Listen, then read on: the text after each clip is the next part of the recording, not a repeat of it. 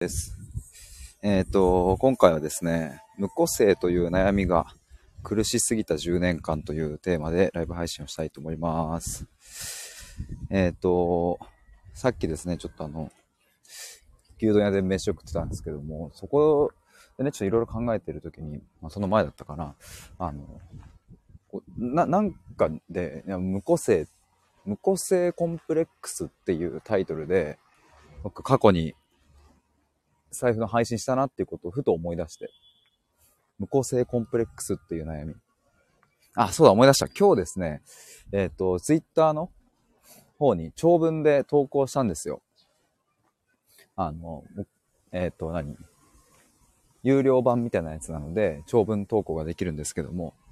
あの長文投稿してね。で、その、えっ、ー、と、長文っていうのは、えっ、ー、とね、過去にノートに書いた記事を、まあ、ちょっとだけ編集して、まあ、そのままアップしたわけですけど、それを、うんと、ツイッター、まあ、X の方に投稿して、で、いろいろこう、自分も過去なんか、ああだったな、こうだったなっていうのを思い返していたところ、あ、そういえば、無個性コンプレックスっていうタイトルで、なんかいろいろ配信してた時期あったなと思って、それが今年の4月とか、思い返すそれくらいだったんですけど。そうだな、ちょっとその、無個性という悩みが、まあ、苦しすぎた10年間、これちょっとあの、読ませてもらおうかな、ちょっと。あ、ちなみにですね、えっ、ー、と、今年の、今年のっていうか、あの、今月だ、今月の10月18日、えっ、ー、と、YouTube の生配信にて、えー、公開対話をします。大学4年生のひろなおくんと、えー、の相談を乗るっていう、そういう、うん、公開対話なんですけれども、もしよかったら、えー、夜9時からね、18日夜9時からやるので、えー、ぜひ覗いてみてください。ちょっと読みたいと思います。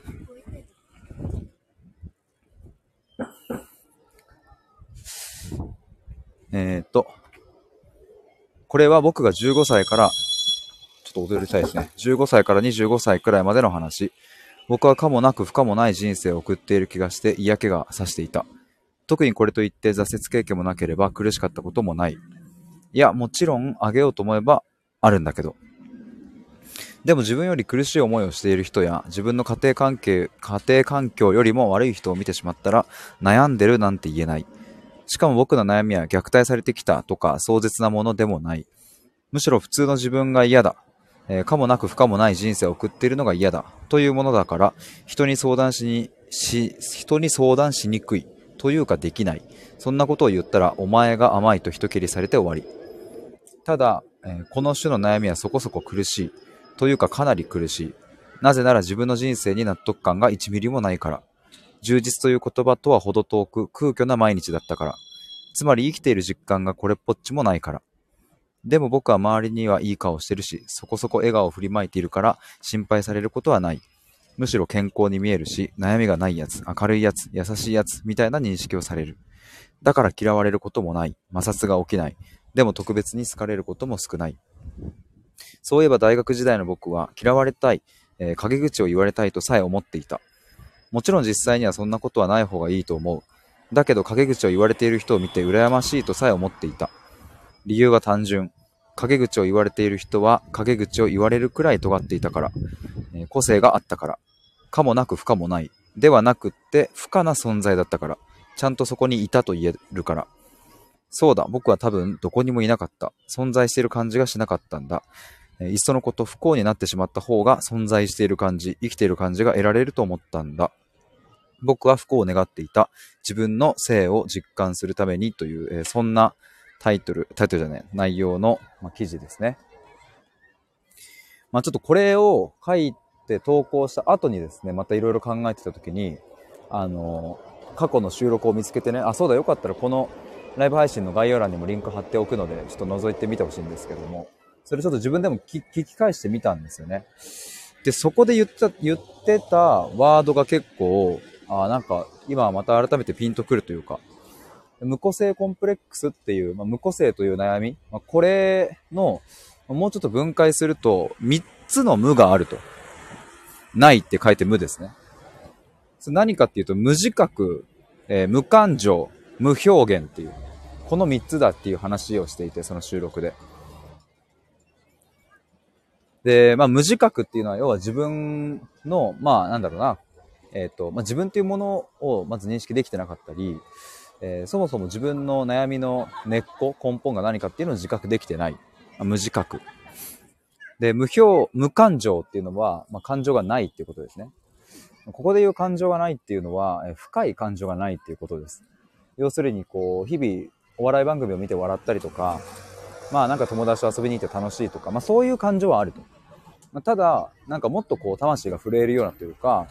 なんかこう、腹の底から湧き上がってくるような、まあ、生きてるって実感できるだけの、こう、感情がないっていう。で、無、無表現っていうのは、えっ、ー、と、まあ、自分が表現できてないうん、人の目を気にしてとか、親の目を気にして、友達の目を気にして、えー、そしてなんか関係性が壊れるのが嫌だから、まあ、とにかく、うん、人が好きなこと、人が、えー、気持ちいいと思うこと、そういうところばかりに目を向けていて、まあ、要は他者本位だったんですよね、生き方が。で、全然自分のことは表現しないっていう。無自覚、無感情、無表現っていう。まあ、それが重なって無個性というものが生まれるっていう。でそんな無個性であった僕は、えっ、ー、と、ど、どんな人間だったかっていうと、え無害。無害な人間だった。害を一切及ぼさないっていう。いや、害がないんだったらいいんじゃないかっていう風な話もありそうですけれども、それはそれでね。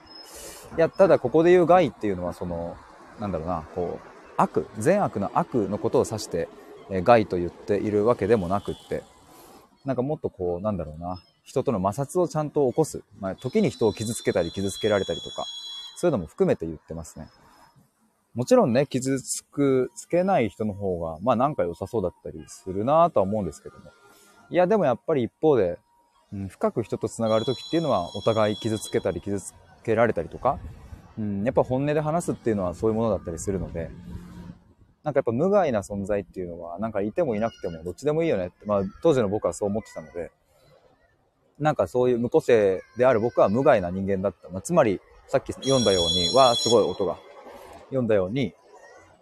あの、そう、嫌われたいとさえ思っていたっていうのは、まあそう、あの摩擦を埋める人間でありたかったみたいな、そんなところですかね。あちょっとこれ整理したかったので、ちょっとパッと話しましたが、潜って聞いていただいた皆さんありがとうございます。あ、ゆりさん、こんにちは。どうもどうも。無個性という悩みについてちょっと話しておりました。やっぱこの、今言った3つの無無自覚、無感情、無表現っていう、これはなんかやっぱり、今話してても、当時の僕を表すキーワードとして非常にしっくりくるし、うん。でいて無個性っていう悩みは、まあ相当きついなっていう。まあこれもさっき言いましたけど、なかなかね、表に上げづらいので、こういう悩みって。やっぱりこんな、なんか、普通の自分が嫌だとか、個性がないとか、それで悩んでますなんて言ったら、いやいや、お前行動しろよとか、とりあえずなんか動けよみたいなこと言われるからさ、やっぱなかなかこう取り合ってもらえないなと僕は思うんですけど。ゆりさん、私は多分反対の立場だから興味深いです。あ、個性がある人生だったっていう意味での反対ってことですかね。やっぱね、悩みがね、取り合ってもらえないっていうのはね、なんか本当に苦しい。でもなんかそれをどんどんどんどん自分の中だけにこう溜め込んでいくっていう。そういう風にすることがやっぱり多いなと僕は思うので。てかちょっと音うるさくてすいませんね。